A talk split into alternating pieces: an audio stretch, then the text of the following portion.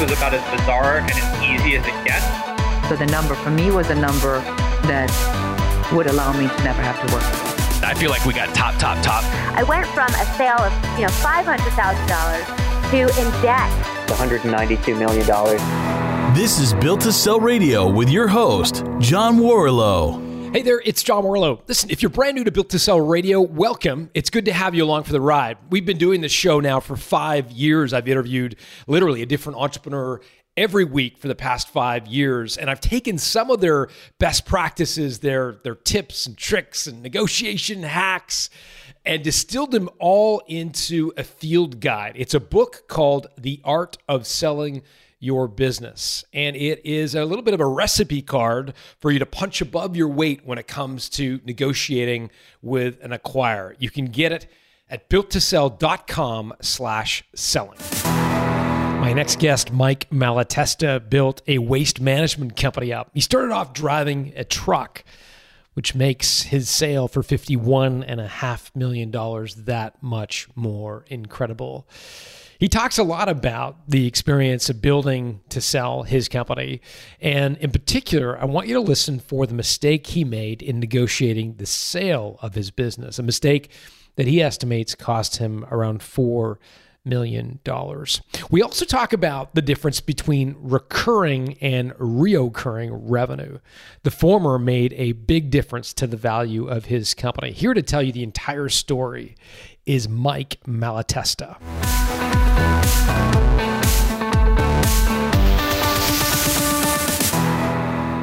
Mike Malatesta, welcome to Built to Sell Radio. Hey, John, it's a pleasure to be here. Thanks for having me on. Yeah, so you started AWS. Now, AWS is when people hear that, they're going to think Amazon Web Services. Mike started yeah. AWS, but it's a different AWS. Tell me what you guys did. It is a different AWS, unfortunately. um, there's a trademark uh, lesson there somewhere because I think we were first. Uh, so AWS is short for Advanced Waste Services, and Advanced Waste Services is a company that I co-founded in 1992.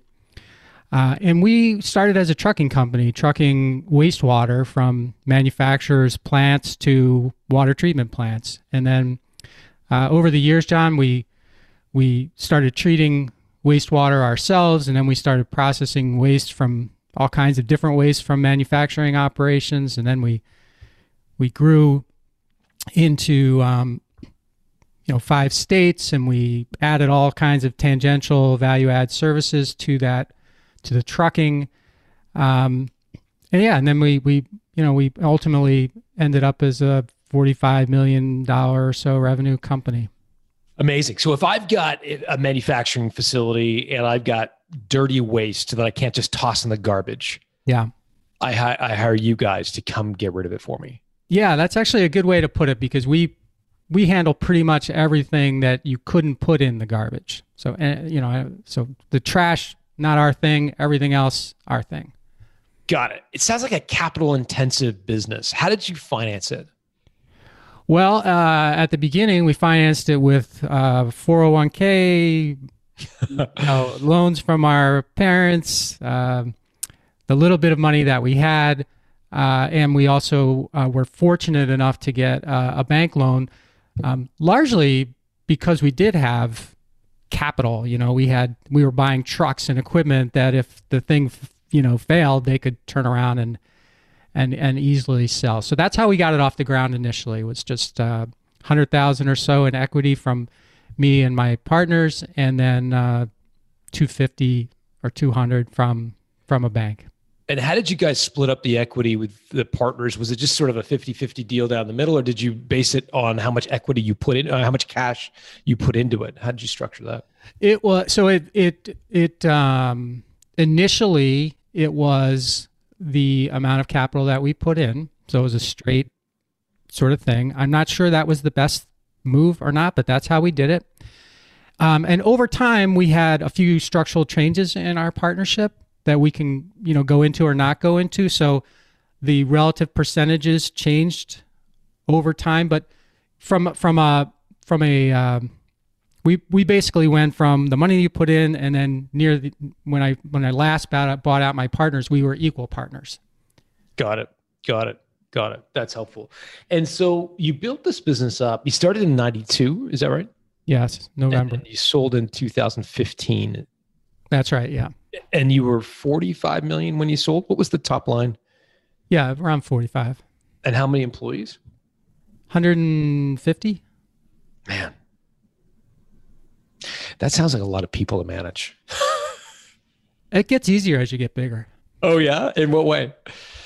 Well, lots of ways. I mean, you know, it's uh, well, if you want it to get easier, it gets easier. I should say that. So, um, it gets easier as you get bigger because you have uh, a lot more people that are worrying about things that you, as a founder or CEO, would normally be worrying about on a small uh, at a smaller level. You also have people that are creative and bring you know great ideas that you never thought of, and those you know help improve the business. They improve the process of the business, which is a huge thing. Uh, you know, did you so, evolve as a leader? Ninety two to twenty fifteen. It's a long stretch. Yeah. Started the business from scratch to one hundred and fifty employees. I'd imagine you evolved a lot. Like, what was what were the, what was the the evolution of Mike as a boss? Yeah, slow. Um, so I, uh, you know, I, I guess I, I, so I feel like I had some natural leadership tendencies, but um, like a lot of people that have natural leadership tendencies, they also have control um, tendencies. And I had control tendencies, not overtly like do it my way or, you know, but um, non overtly. So it's kind of like you create a system. This I created a system where you know ultimately everything came up to me because I wanted to make sure that the decision we make is the right decision. Um, and that got me so far. Um, really got me to about ten years through about the first 10 years john and then it, give me top line revenue in, in, in, 10 years like where, where how did that form of management get you to what did that yeah 10 10 million yeah. Yeah. Um, and so at that point, uh, I was I had basically created a, a, monster that I didn't like. Um, and you know, I was I was I call it being in you know like hitting a wall and being in a, a dropping into a valley of uncertainty. So here I was, um, you know, ten years along, having you know employed this leadership strategy that seemed to work, but it was no longer making me happy and and as, if I'm not happy, the business probably isn't doing as well as it could be doing. And so it took a little bit of a journey for me after that to to one to understand why I had created where I was. Like I was blaming it in my mind on other things and other people, but it was really about me. I mean, it all happened because I asked it to happen that way. Um, so getting clear about that, and then you know figuring out what are the resources that I need to avail myself to because I had been a very insular person too, John. I mean, it was 100% on the business, in the business every day. I didn't, you know, the, I was one of those people who are like, oh, I, I don't have time to go to, to that. I mean, I felt like people who were out at networking events and stuff were just lazy, you know, they just weren't focused enough on their business. It was crazy. So, um, yeah, so then I took took a little bit of a journey, and then I started to I started to first of all I started to really think about what I wanted, and then I had to find help. I had to go outside for for the first time in a long time and and ask for help, find help, and learn from other people. And where did you go next? Where where did you find that help? Well, the first thing I did was I joined a uh, a roundtable group at the the um, you know the city's chamber of commerce, which was very helpful. and it's like a you know it's like a forum, and you know from I know we'll talk about EO and some other things, but it's like a forum, but not. It's very loose.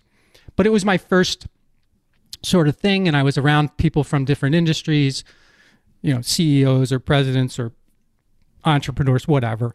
Um, so that was the first thing, and that got me sort of started. At least it got I took the first step, and then um, I realized that there were limitations to this. This was not going to get me where I wanted to be. So the next thing I did was I joined uh, Strategic Coach. And uh, Strategic Coach is a wonderful, wonderful program for entrepreneurs that um, I think saved my my entrepreneurial life. Really, um, taught me so many things, um, exposed me to so many ideas, gave me the confidence that what I was feeling wasn't wasn't uh, uh, it wasn't a sentence. You know, it was just a phase. And if I wanted to get past the phase, I could do it. So, strategic coach taught me a lot about how to do that.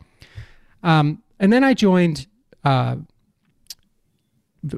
it's called Vistage now in, in, in Wisconsin at the time it was called TEC but and Vistage is a, is a another wonderful program for business leaders um, that that really teaches you strategic and tactical things about business that I you know most of which I had not ever been exposed to.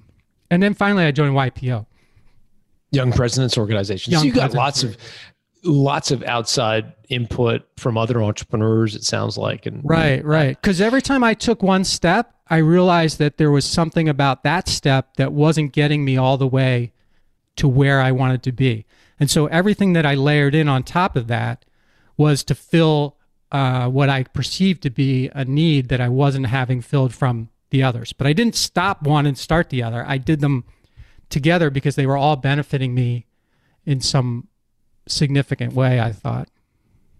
You mentioned the um, the conversation around partners. It's funny. Partners has been on my mind lately. I just did an interview with a guy named Greg Alexander who built a company, and it was in the soft, it was in the uh, consulting space. And he, in his mind, this consulting company is to trade around one, 1.2 times revenue. So in the early days, it was just him and and and he hired a couple of employees, and in part to make them feel like they were his partners and like he had sort of you know friends along the way he gave equity to these people and okay. it was a very early in the in the process and again he thought his business was trading at one times revenue and long story short he builds the company to 30 million in revenue when he gets an offer of 162 million dollars for a 30 million dollar company. And he realizes he has made an 80 million dollar mistake ah, because he has given two employees who were great employees but not 80 million dollar employees a huge chunk of the company. You alluded to the idea of of your uh, partners and how that ownership change structured. What's the story there? Well, um, so the first structure change we had was one of my partners um, was working in um, uh, for another company in in the trash business, and they um, they essentially made it. He, he had an important position there. They made a divestiture, and he for some reason, you know, did a very kind thing, and he took a part of the divestiture and he and he basically made it uh, an asset of our company.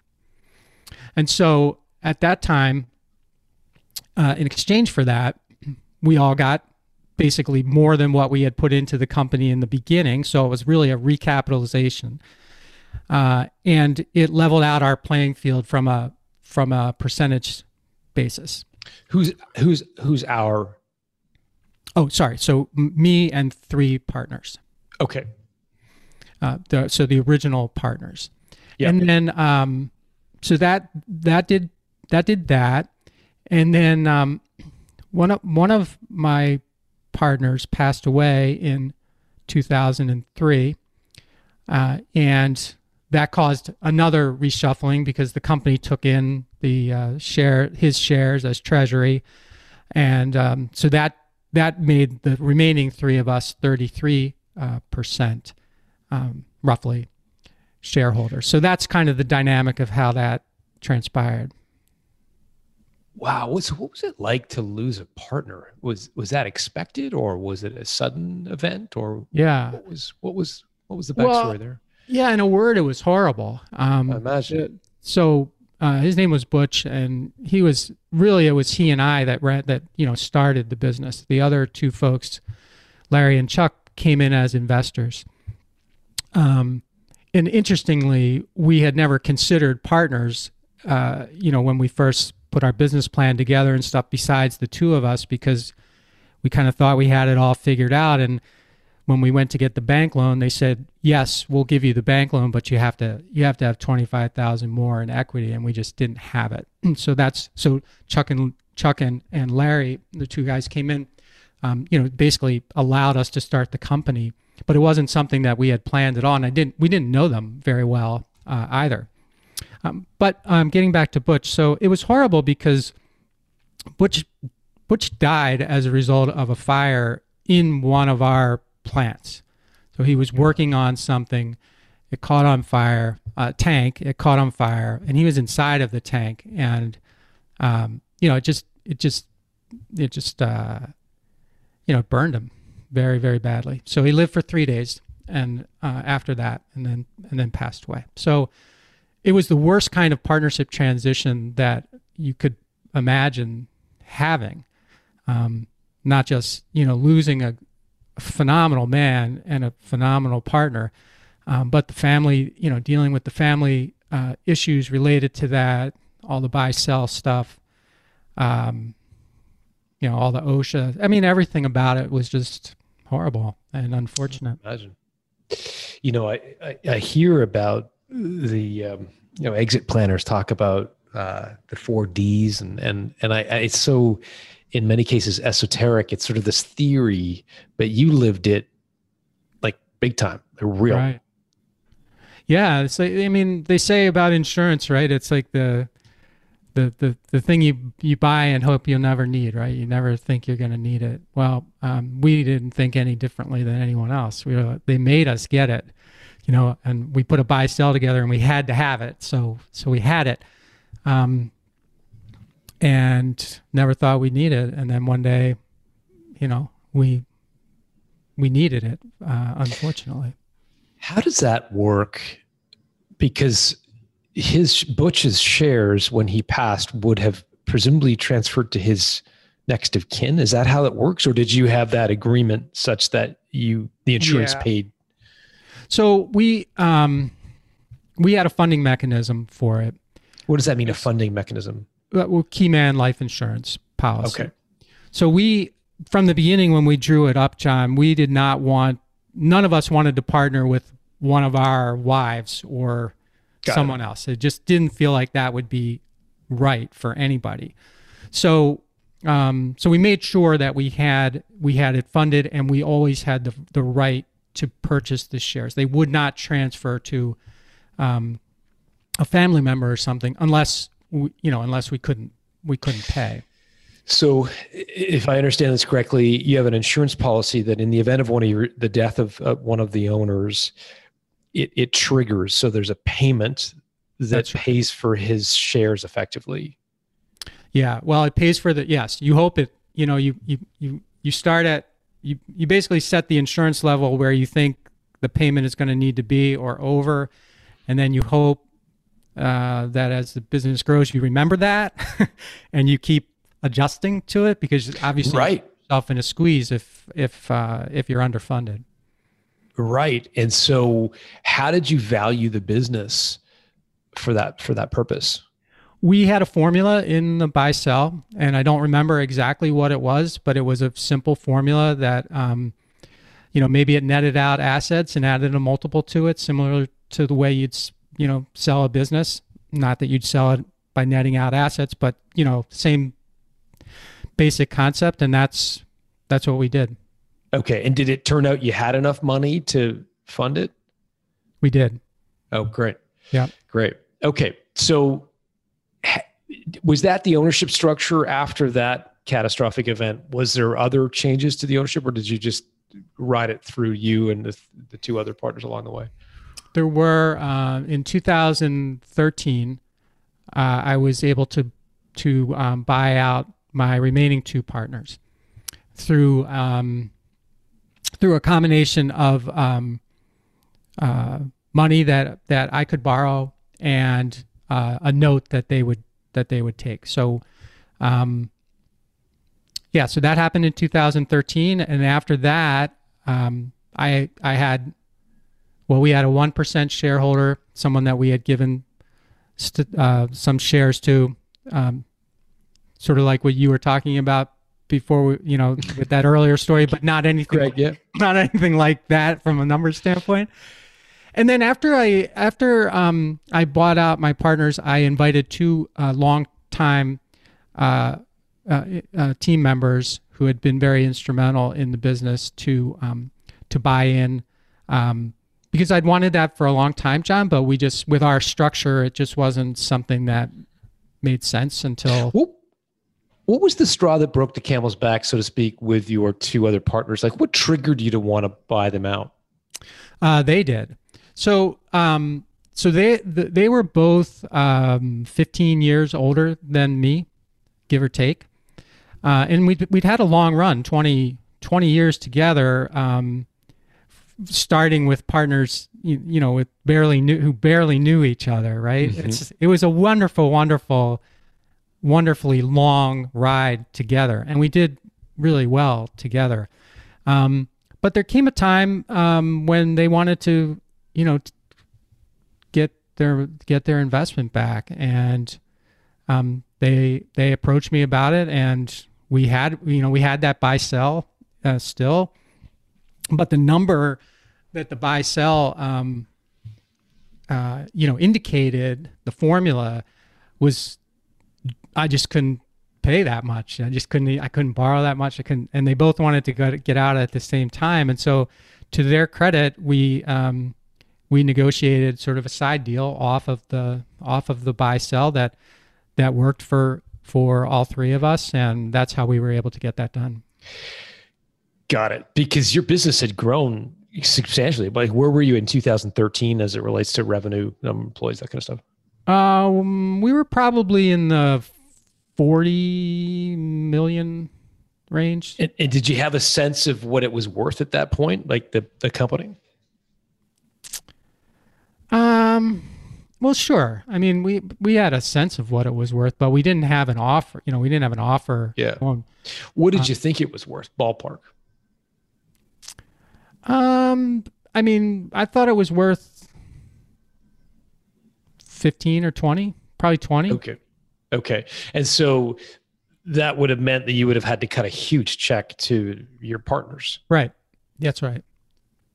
And so what do you think if I'm one of the partners, I'm like, hey, I took the risk like you.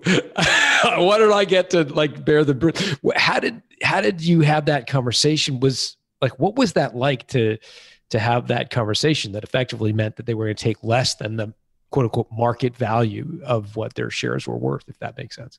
Yeah. Well, again, uh, I give them a lot of credit. Um, they, um,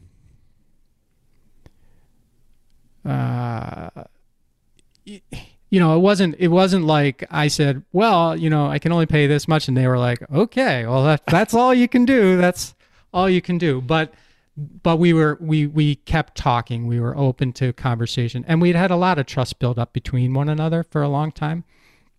And um you know i i, I think they recognized um the reality that i couldn't come up with that money. I mean they know the they know the finances. They know the availability um so i think they were they they were able to reconcile that um to themselves and and the fact that it was they who wanted to leave, they could have stayed. Um, could they have forced and, you to sell the company? Yeah, they. I mean, yeah, could have. Yeah. Um, but they never did. I mean, they never. They. I, I have to. They. They. Um. They treated me like I. For the most part, they treated me um, with what I would call tremendous respect and regard for having um, you know been instrumental in in um, in getting the company to where it is and not being possessive about it from a you know strictly from a share standpoint which i which was their right. They could have done that. A lot of people would have done that um, but they um, they did not. Mm. You know i'm putting words in in greg the guy i referenced earlier's mouth but i i got the sense that there may have been a, a, a pinch of uh, what's the word um, resentment maybe that he had given this equity and it was his error he admitted it but but at the end of the day he felt that it it maybe like he'd done a lot of the work to get the business to where it was. Did was that something you experienced at all that sense of resentment? Like you guys kicked in a bit of cash when we were a tiny business and yet here it has blossomed. I've done all the work. I've been you know sweating it. Did you feel any of that sort of i don't know resent i can't think of a better word than resentment towards your shareholders who had benefited maybe disproportionately to then that, am i making any sense? Yeah you're yeah you're making a lot of sense. And i i, I I don't think I'd be human if I hadn't thought that from time to time, John. Um, but I never got fixated on it because there's the opposite story to that story, and that is, well, if these guys hadn't come along, you, wouldn't have what what you have, and you wouldn't have been able to do what you've been able to do, and all of those things. So I think um, it's I definitely ha- did I have those thoughts. Definitely did I stay wallowed in those thoughts for long. No, um, because I was always able to kick my own ass and say, here's here's the reality. And one thing I've learned over years and years and years for me, if I've made a deal with somebody, I made it with the with the best knowledge I had and that and thinking that it would make me happy and everybody else. So I didn't I don't look back at those things and go, "Wow, what if?" or kick myself over paying someone more than I thought they were worth. If that if that was the deal, yeah, does it sting? Yeah, it stings a little bit, but that's the deal. So um so yeah, that's how I that's how I process it. Got it. So you in any event build the business up beyond 2013 you've got a couple of of key managers now who are now shareholders as well it sounds like yep mm-hmm. What triggered you to want to sell in 2015? A visit. so I, um, around Thanksgiving, I got uh, I got a um, an email from a company that we did some business with, not a lot, but some. Uh, and uh, you know, it was one of those like it was from a salesperson. It's like, hey, Mike, um, you know, our the guy who runs our division is coming in um, coming into town. I was wondering if we could, you know, get some lunch together. And um, so I said, sure, because I thought it was going to be one of those, um, you know, thanks for doing business with us. Hey, can we do more business? What more business? You know, just a regular sort of. So he's a salesman from what company? What What is he selling you? Oh, so it was a, sorry, a salesperson from uh, a company called Covanta that we did business with. So she uh, was our account rep Okay. And what business did you do with Covanta? Like, what do they do, and what did what was the nature of the business you guys did together? Yeah. So Covanta run they operate their primary business is operating um, plants that burn trash to uh, create electricity or steam. Cool. So they take garbage, they burn it, and it makes electricity. And some of the garbage that you had, they thought could they could burn and make more electricity. Is that was that the idea? Yeah. Um, so yes. So the, the, the the what we had wasn't garbage; it was industrial waste. And why they liked industrial waste is because they could charge more for it than they could charge for garbage. So it was a way to prop up margins. Um, and it all went through the same process that the garbage went through. So assuming it doesn't mess up the process, it's an easy way to juice uh, a return, better get a better return. Um, so that's the business that we were doing with them at the time. Got it. So they would buy the industrial waste from you and they would then turn it into electricity. Is that the uh, we pay them uh, like four times what they would be paid for garbage. Uh, so yeah, so that's what I mean. It was ah, so you paid them. We paid them, right? Right. You so paid them to take them, the stuff off your hands. Yeah, we pay them um, that because we're we have, it's sort of a growing trend for especially for larger companies to want their waste to be destroyed rather than landfilled.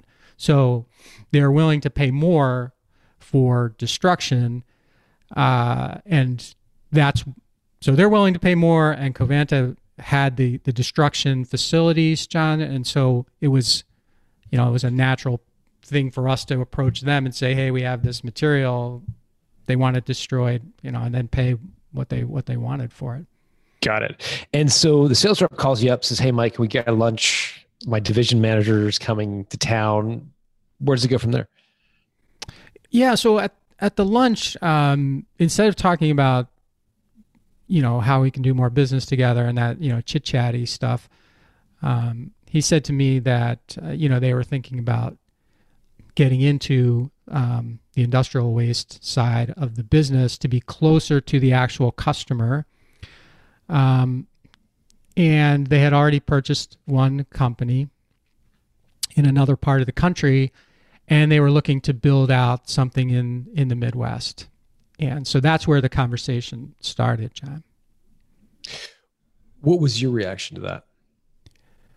I, it took me by surprise uh, for a number of reasons. One um, you know it was completely different from what i thought the conversation would be like and I was i thought it was you know, it wasn't like a private conversation. You know, we had like four or five people around. Um, so that was one one part of it, and the second was I would not have seen that coming. I like it never occurred to me that that company would have an interest in doing what he was telling me they had an interest in doing. Um, and so once you realized it was a conversation they were having about acquiring your business, yeah, what emotions went through your mind at that point? Uh, well, f- for a while, uh, like a few weeks or something, I just let it go. I was just like, man, I don't, don't really see this, and I didn't, you know, it it it wasn't it, at the time. Um, it wasn't a company that, you know, we were sort of friendly. We we were sort of competitors and also customers of one another, right? which is common in a lot of businesses. It's common in the waste business, common in a lot of businesses. But it wasn't like I was like, oh, that's the that's the company that's doing such a great job. I want to follow that and be part of that. It wasn't like that. So I just kind of let it ride for a few weeks, and then um, over the Christmas break, I I went to my wife and I went to dinner, uh, like a birthday party dinner, at a friend's house, and the, they were we were the but we were about 10 years younger than all the other couples that were there. And you know three or four of them had sold businesses at some point and they all seemed really happy.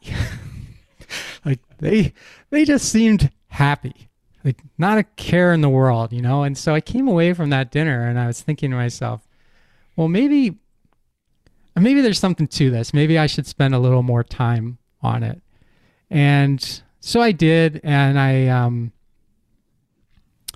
you know, I started running some numbers and started saying to myself, okay, well, what, where do I have, you know, you know, kind of stuff you do. Where do you have to be where, um, you know, it makes sense?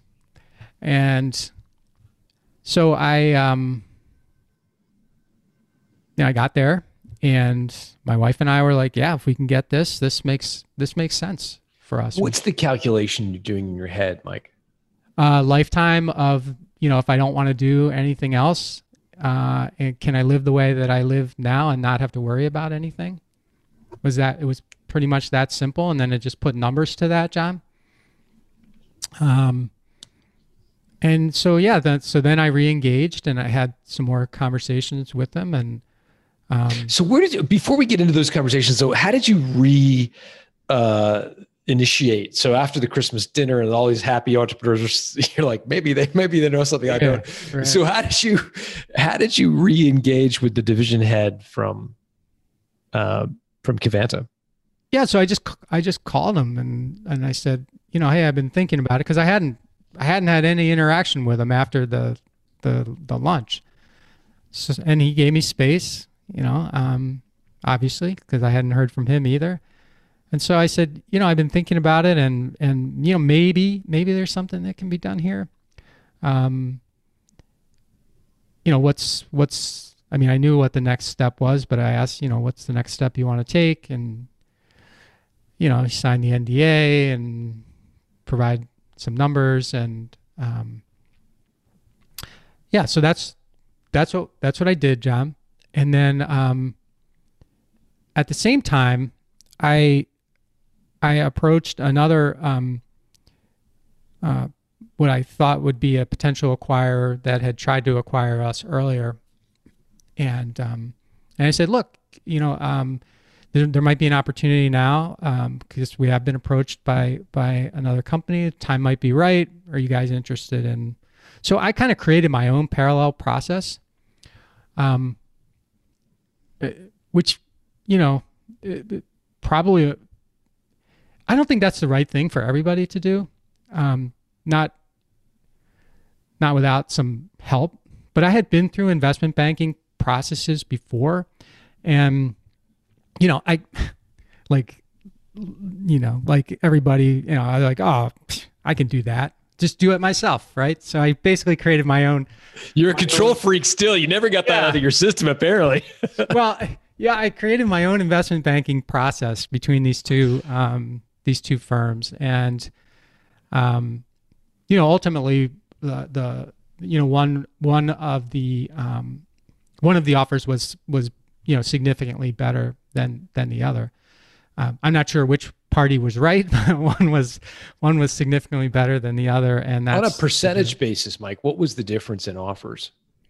Um, yeah, that's a good question. I'd say it was probably twenty five percent. It was big. It's a big number. Hmm. Um, so um, so yeah. So after I went through that process, uh, then um, you know, I made a decision to to move forward with a letter of intent um, with Covanta, the company that ended up acquiring us.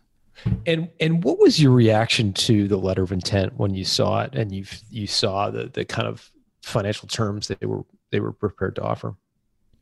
Well, I remember uh, I I showed it to my CFO who had become a shareholder after my original partners. So I brought her into my office and I just gave it to her, and uh, her eyes got really wide. She's like, she looks at me and she's like, "You have to take this." I was like, "Yeah, that's what I was thinking." But I wanted you to look at it and see if I was thinking the right thing. What was the Um, offer? Uh, well, it it started out um, about fifty-five million dollars or so, and um, yeah, it was a big number, John. What does that feel like to I mean, you started a business in 1992. Yeah, I was driving trucks. You're driving a truck. Yeah. And suddenly someone's put a piece of paper in front of you that's saying that they want to buy your business for $55 million. What like what's that feel like? Well, it doesn't feel bad. I can tell you that. I don't know if I can tell you exactly what it feels like, but it doesn't feel bad. Um, it it it felt good. I mean, felt felt like um, you know, all the stuff that you work on can pay off. You know that you know it can happen. Um, but of course, a letter of intent is just a non-binding number, John. There's a you know there's a lot to there's a lot to do between that and actually you know closing on a on a on a sale. Um, but I'd also you know by that time I I'd bought or been in the process or, or involved in the process of buying you know 12 13 companies so I you know never as the s- seller always as the buyer but i you know i had a pretty good idea of you know how these things work and what you can expect and and how it makes someone feel. I mean the the, the people that we bought you know that they felt good about you know being able to monetize what had been just an imagined uh, outcome you know because it's just imaginary until someone puts a number in front of you or What multiple of earnings did the 55 million represent? It was about 8.2 or 3, I think. Got it. Got it. And I'm assuming that the the the acquirer was using earnings as the primary driver of value, right? They were that that was What they, they were- they, they were using EBITDA. Mhm. Um, so I assume most of your listeners know what that is. yeah. I would think so. Earnings before interest, tax, depreciation, amortization. I'm trying to remember it off the top of my head, but yes, that's- well done. You got it. Um, yeah, so that's, you know, that people talk about discounted cash flow and these other ways, but most of the transactions that I've been involved with, either as an investor or uh, or a seller, have been, you know, EBITDA based with maybe a little bit of like how much capital does it take to keep this business going every year. Um, but that's that's essentially what was the, that's what was used as the primary way to uh, value it. And I'm assuming it was on a like a what do they say? It's like a debt free, cash free basis, meaning yeah, you had to clear off any debt on the business with the proceeds. Is that how that were, were in advance of basically transacting? Yeah, uh huh. That is that is how it worked. Yeah, so you got to pay off everything you owe people. Um, well, and in debt at least, um, and then you have a you know working capital adjustment to to handle the sort of payable receivable mix, uh, keep the business going, um, and yeah. And then you keep whatever excess cash there is, right? Excess of the working capital need, if there is any. The other offer was 25% lower. Were you able to create a bit of a bidding war at all? Did you get them to kind of nudge up at all? Or Yeah. was it sort of, how did, how did that work? No, they came up, but it's just you know they just couldn't come up. They they they just couldn't come up with. I shouldn't say they couldn't. They didn't want to come up to the level that you know the other offer was. Even though they didn't know what the other offer was, they didn't want to come up. You know, past the point where they stopped. So I think they came up twice, John. Um, Wow. But you know, it was, still it wasn't close. Um, there were other considerations. Um, not to say that money wasn't a maybe the largest consideration, but um, the other consideration was that the the company that had the lower offer also had you know an established um, infrastructure for the type of business that we are. So you know there's clearly going to be job reductions and you know synergies and all that other stuff if I went with them where uh, with Covanta, the company was going to be what they called a platform company. So they were basically going to rely upon the management and the infrastructure and the people that we had to, you know, because they didn't have people doing those kinds of things. So it was a it was a it was a good opportunity to keep everyone employed, and a good opportunity I thought to accelerate the advancement potential for some of the key players who who you know could advance at a much slower level if they you know stayed with us doing what we were doing Got it. Was it a bidding war where you, you know, A comes up, B goes up, or was Covanta's offer first and final at 55 and then, you know, the other person you, you nudged up twice, or was it back and forth, back and forth along the way? uh, i don't think i don't think we went back and forth with covanta until after i signed the letter of intent um, before i I was just using them as sort of the high watermark. Got it. Got it. And I'd be I'd be curious to know how you nudged the other side. I mean, it sounds like you did not say, "Look, I've got an offer of X from Y." It was you alluded to the offer. What I'd be curious to know what you did and what advice you might you might uh, provide to other entrepreneurs who want to create that bidding war, but also don't want to overplay their hand and come off like a kind of a a dick in the process, so to speak. Right. Yeah, that's a. I'm glad you brought that up because um, I I definitely didn't do that. I mean, I I knew these people a little bit because of you know my past experience with them. I respected them and what they had built. They'd done a great job. Um, so you know, I wasn't going to be the person who told them what to do. Um, instead, I just you know I I just I think I just was very respectful in the process, and I said, look, guys, you know. Um, because ultimately they're looking at you know the construction of the EBITDA in the company one way, and the other company is looking at it the other way. Um, so my the only thing that I could really do was was talk to them about why I thought the way that they were looking at it, like assuming they were using the same multiple, which they probably were, you know, they were just looking at the the EBITDA differently. And so I said, well, you know, and I would always say, well, I, I mean, this isn't verbatim, of course, but I would, I would, I would say, you know, I can appreciate you looking at it this way. The other company's looking at it a different way.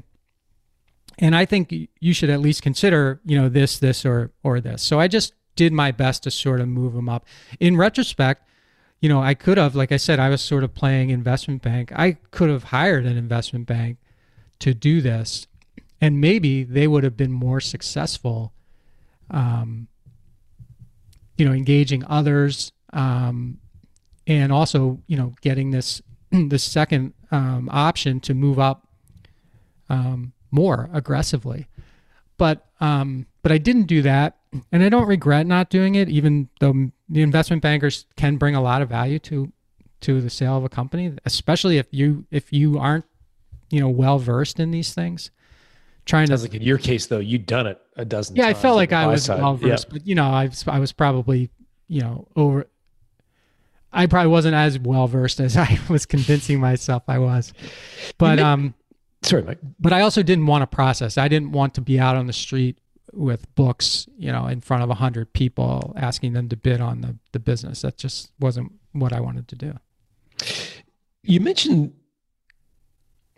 looking at the EBITDA and interpreting it through a different lens or or thinking it sounds like you thought of the EBITDA as somewhat subjective, like it was a creative project as opposed to a black and white, like this is the EBITDA of the company. Yeah. What do you mean by they were looking at the EBITDA differently? Like, isn't the EBITDA just the EBITDA? Uh, the EBITDA is the EBITDA, but the construction of it can be different and, and looked at differently. So, for example, we had a large portion of our um, EBITDA was recurring revenue based, which of course most acquirers love recurring revenue. So we had a lot of that, a lot of recurring revenue, a lot of recurring revenue or recurring uh, EBITDA. But we also had uh, a, a, a project component to our business. So that project component could be episodic. So sometimes, you know, we'd have a big project, sometimes we wouldn't have a big project. You're betting basically, um, you know, our our history had said that we will continue to have these big projects, but they're not booked. They're not even jobs right now. They haven't happened yet. And so I think there's a you know you can get hung up on what's the value is the value of an episodic uh, revenue or EBITDA dollar the same as the value of a recurring revenue, and and ultimately, um, you know the one the one company said, you know, acquirer said, well, we think we think it's closer to one to one than the other, I guess, and so that's and again, I'm not in their internal meetings, so I don't know. This is s- some speculation on my point part, but I've done enough of these things since then and and after then, since or before then and after then that I- I'm sure that was. I mean, I would have been asking those questions if I was on the acquiring side. What proportion of your revenue was recurring? Um, so about in a given year, about five or six million would be non-recurring, or eh, you know, recurring but not the same. I guess so. Um, we seem to get it all the time, but it didn't come from the same spaces. So technically Yeah. non-recurring. I guess I guess I think of the different as reoccurring, as in like a rash that you keep getting, but you don't know when you're going to get it, versus recurring being, you know, subscription based or predictable. Recur. So Yeah. So that's a good way to look at it. I, I I hadn't heard that before, but I like that. Yeah, recurring versus reoccurring. Yes. yeah, so it sounds like you had, you had about five or six million of reoccurring revenue, and the rest right. was recurring. Right. Wow, big proportion. Yeah. Well, that's a. I mean, uh, you know, I, I'm, I'm, I'm a smokestack kind of guy. You know, that's how I grew up. That's the business that I grew up in. Um, you know, the way that our business worked is recurring revenue. You know, covers all the overhead, makes you know, keeps everybody employed, makes sure you got cash in the bank and all that. And the other you know, juice really is the one that produces the majority. It's like a waterfall, and and um, that's how we that's how we. Of course, when we first started the business, we didn't understand that, but as we came to to to to be better business people, began to understand how that would work, and so um, that was that was our our model really for doing it. Got it. That's for sure helpful. I want to kind of get underneath some because I looked at the Covanta press release and it it, it you know it released the sale price is fifty point five. And you mentioned the LOI, and I think you alluded to this that there was some drop off between the LOI and the final. Yeah, yeah. So the LOI was at 55. So what happened? Yeah, so Scott, so this is where an investment banker would probably have been helpful. Um, I so the, the number ended up being 51.5, John. I think I was I, th- I think that's Got the it. number. Okay, 50. Okay. So there's, so there's a four million dollar gap.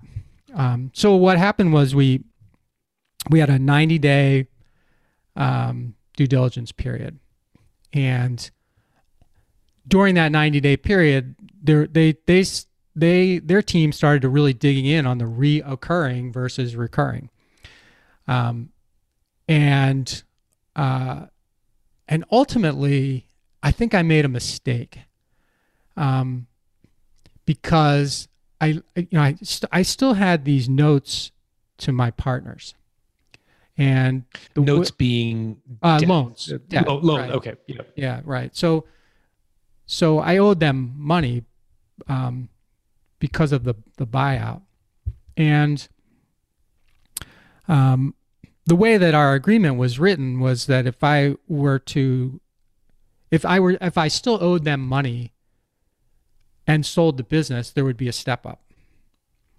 What does that mean to step up? Step up. So, you know, the value that I paid them for their shares would go up if I sold the business for more than the, um,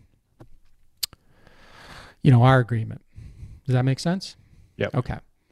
So, um, so in order for me to move forward with this and avoid a step up and fulfill my obligation to them, I have I would have to pay them in full before I could close. And so, um, where I think I made a mistake, and you know, it, relatively speaking, um, was letting you know I let um, the acquirer know that I had to do this, and because it was a big deal for me, I had to. It, there was a lot that went into doing that, like a lot of risk, and um, as I Because if think they about hadn't closed on the transaction, you would have paid out the stepped up fee, but then be out the cash and no transaction. that's right. That was the risk you were looking at. Yeah, right. I was Yeah. like a risk. It was like back to a startup sort of risk, you know, um, because it wasn't it wasn't an insignificant amount. But um, but anyway, so I think I made a mistake by letting them know that, and then they started to to um, you know get more aggressive about wanting to walk back uh, some of the value on the reoccurring part of the business. Um, and so they came back with a with a different number, and I was really mad at myself, John, because I th- I felt like I walked into a trap. Now I don't know that they even had that conversation, so that's why I, you know, I I got past it quickly because why ha- you know I could spend my whole life trying to think about that. Um, but in the end, um, you know, since the number that they that they had offered me first was higher than the number that I wrote on the piece of paper, you know, in the beginning, I I said to myself, well, you know, yeah, it's yeah, I don't want to take I you know, I don't want to walk back like this, but they're not like totally wrong with what they're saying and it's still good, you know, it's still good for me. And so, you know, I took it. Well, thanks for sharing that. And it's you know not uncommon. We hear about retrading and, uh, all the time, so it's very it's very common.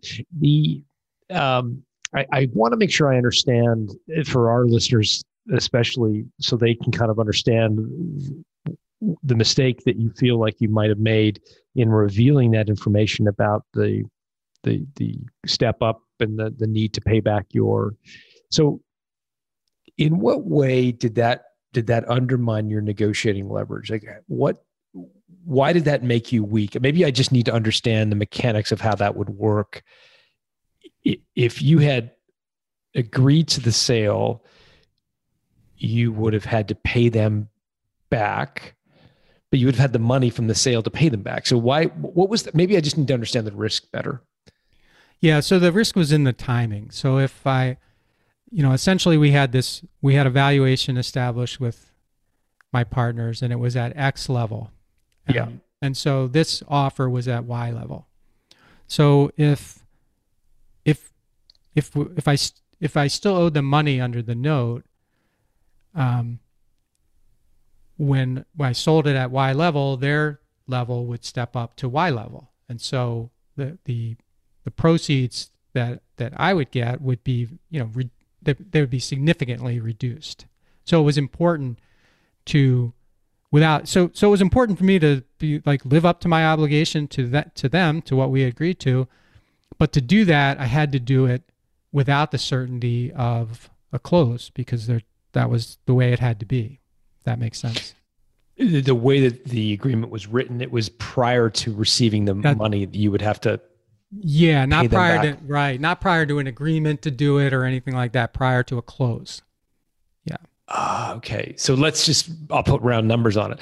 So you, you, for sake of argument, let's just make it fun and say you owed them a hundred dollars, and you stood to gain 150 from the sale, but the idea was that you had to write a check for $100 in advance of receiving the 150 Yes, if that, that's a I probably butchered. I probably made it much less. I think less, that's that's that's that's that's clear enough. It paints a picture. it's probably butchered it, but I get the idea. So it was the the risk was in the timing and Yes. having to basically pay the money in advance of receiving the, the consummated close sale. right, and then and and me tipping my hat of that fact. Mhm. Um, I, Have thi- you I, I read- think played into it. Sorry, you think you might have played into it? I think played into their decision to walk back on the on the number because you know it wasn't it, it was you know it I shouldn't have yeah I probably I probably shouldn't have I probably should have had I probably shouldn't have said what I said um but you know like I said before there's I get over that quick it's just a thing Yeah. and Have you read Chris Voss's book, Never Split the Difference? Yeah. So yeah, I wish I was using labeling and mirroring and all the other techniques because I would have done better. Yeah.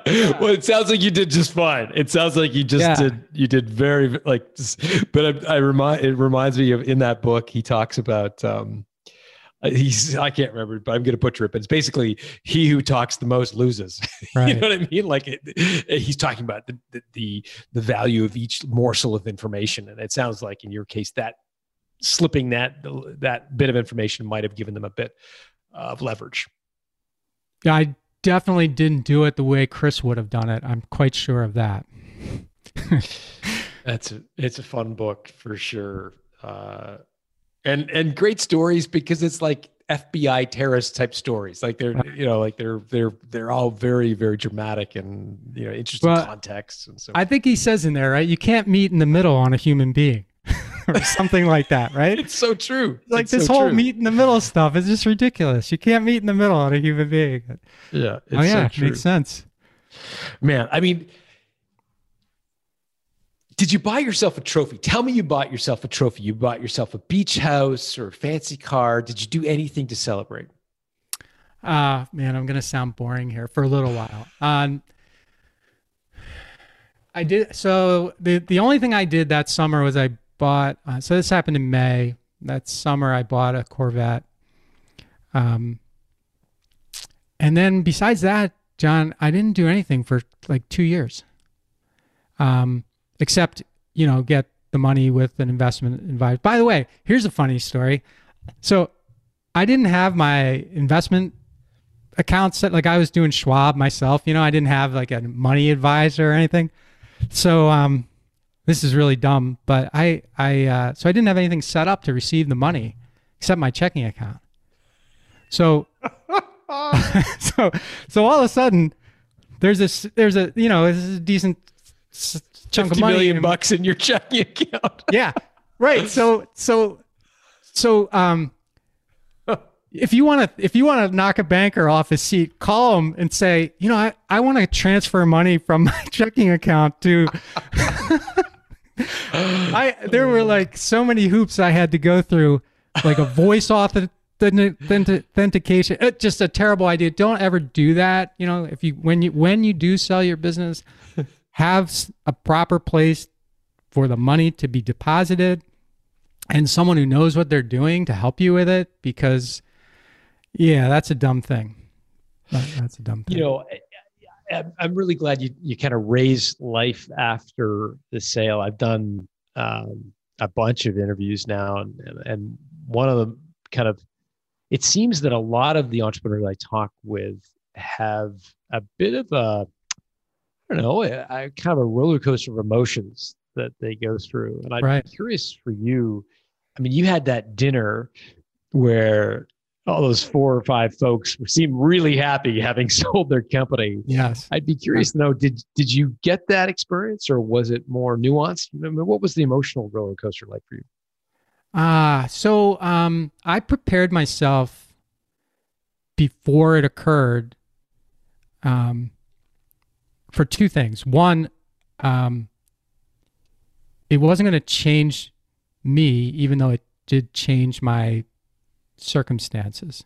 And the second was when I sell this, it's no longer mine. And I think that's one of the things that entrepreneurs have a really hard time with sometimes is they want to sell it, they want the money, but they don't want to give up. They want to feel like they still own it. And you know what? When someone pays you for something, you don't own it anymore. And if they want to do something different with it, don't be offended. That's their prerogative. You would do the same thing if you were on the other side. And so, getting myself clear about those couple of things up front, John, was really was really helpful because afterward, you know, my like I worked for the company for a couple of years and I saw my job as being to help make them successful. This is they, they own this. If they want my opinion, they'll ask it, which they often did, very respectfully. Did they always follow what I thought was the best way? No, they didn't. And I could either pout about that or t- say they're stupid or, you know, get it, do all these emotional things that I see a lot of other entrepreneurs do. Or I could just say, how can I help you in the direction you want to go? How can I help you get there? Well, I think sometimes it's it's uh, it's because of the structure of the deal, right? Well, yeah, Where right. an owner Earnouts has an earn like out, right? And and the owner is is like basically fighting with management to get the resources they need to hit the earn out. So in your case, Right. what was the structure of your employment agreement? Did you have an earn out or how did they structure that piece? So uh, there was no earn out. There was an escrow. That was the only thing. So What's the difference for folks? Yeah, so an escrow is money that's a portion a, a portion of the sale price that's put aside for in my case it was 18 months. Um, and that's there in case there's a problem with one of your warranties or representations. So when you sell a business, you you um, you effectively give your assurance that there's no you, that you're not aware of any lawsuits or penalties or Unpaid taxes. unpaid taxes or you know criminal charges or anything like that that could affect the business. And so and it's a legitimate thing because you may not know about you know the, the, you may not know about things that could actually happen. So they set aside that they call that an escrow. In my case they released half of it at nine months the other half at 18 months an earnout is money that you get over time based on the performance of the business after the business closes. And there, um, I've done a lot of earnouts, and if you're dealing with the right people, earnouts are fine, but you don't know who the right people are. So my, you know, having been through all kinds of things now, if you if you if you have a business that more than one company would be willing to buy, it's probably not in your best interest to take an earnout or a significant earnout. On the other hand, if you have a business that no one else wants to buy, you're probably going to take an earnout. Um, but you know, escrows really can't be messed with because there's a whole structure to how they work. Earnouts are accounting functions, and they can be um, uh, manipulated isn't the right word, but they can be they can be different different interpretations of the same t- data. How's that? So, Mike, why did you agree to to stay on for two years um, after the sale? What was the fi- was there a financial incentive to do that? Was that part part of the deal? Like, it seems like a long time. Uh, Yeah. So You know- interestingly, I did not have an employment agreement at all.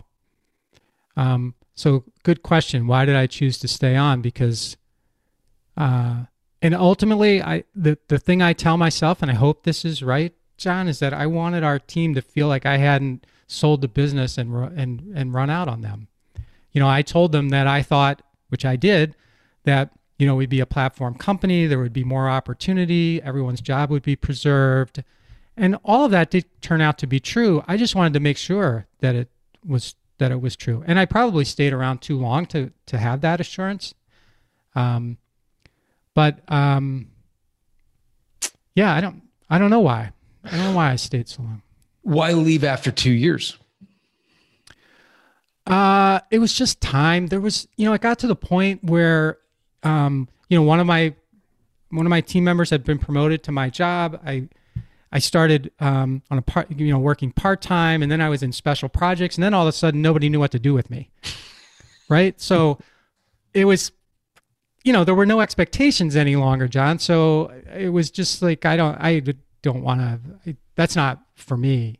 Um, so yeah, that's that's how that happened.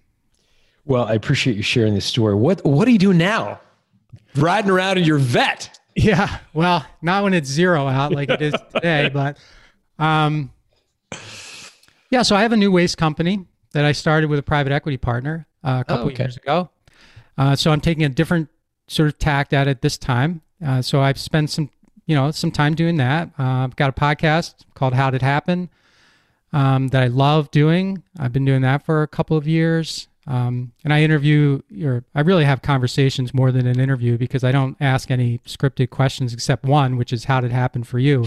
So I, I, I just have conversations with successful people about how, the, you know, how they did it and what happened to them. And lose my camera there for a second. Hang on a second. That's okay. So it's called How Did It Happen? And, How Did It and, Happen. And folks can get that on iTunes, I'm assuming. And Yeah, Apple Stitcher, Podcast. whatever. Or my website is uh, MikeMalatesta.com. So that's really easy. M A L A T E S T A. Um, so feel free. I was teasing you before the uh, before we hit record that uh, Malatesta sounds like a motorbike, like an Italian motorbike. That's the first time I heard that. It was really cool for you to say that, John. MikeMalatesta.com. That's and right. you can get um, Did It Happen on all the big podcasting Yeah. channels. Yeah, Stitcher, Apple Podcasts, you know, Spotify. I guess wherever podcasts are, wherever you get your podcast, you can find my podcast. I hope That's awesome. should be. That's awesome. So we'll look for uh, How It Happen. We'll put that in the show notes as well. Uh, Mike, thanks for joining us. That was my pleasure, John. Thanks for asking me. Hey, if you like today's episode, you're going to love my new book, The Art of Selling Your Business. The book was inspired by the cohort of my guests over the years who have been able to negotiate an exit far better than the benchmark in their industry, sometimes two or three times more than I would have expected. I was curious to understand the tactics and strategies of these entrepreneurs and what they do differently from average performers. The result is a playbook for punching above your weight when it comes to selling your business. To learn more, go to builttosell.com slash selling, where we put together a collection of gifts for listeners who order the book. Just go to builttosell.com slash selling.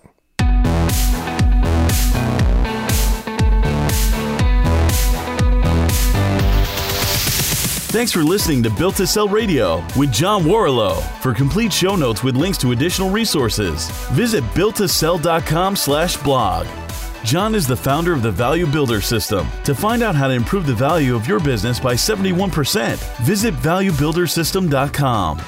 John is also the author of Built to Sell, creating a business that can thrive without you, and The Automatic Customer, creating a subscription business in any industry. Connect with John at facebook.com slash built to sell or on Twitter at John Warrillow, W A R R I L L O W. Thanks for listening.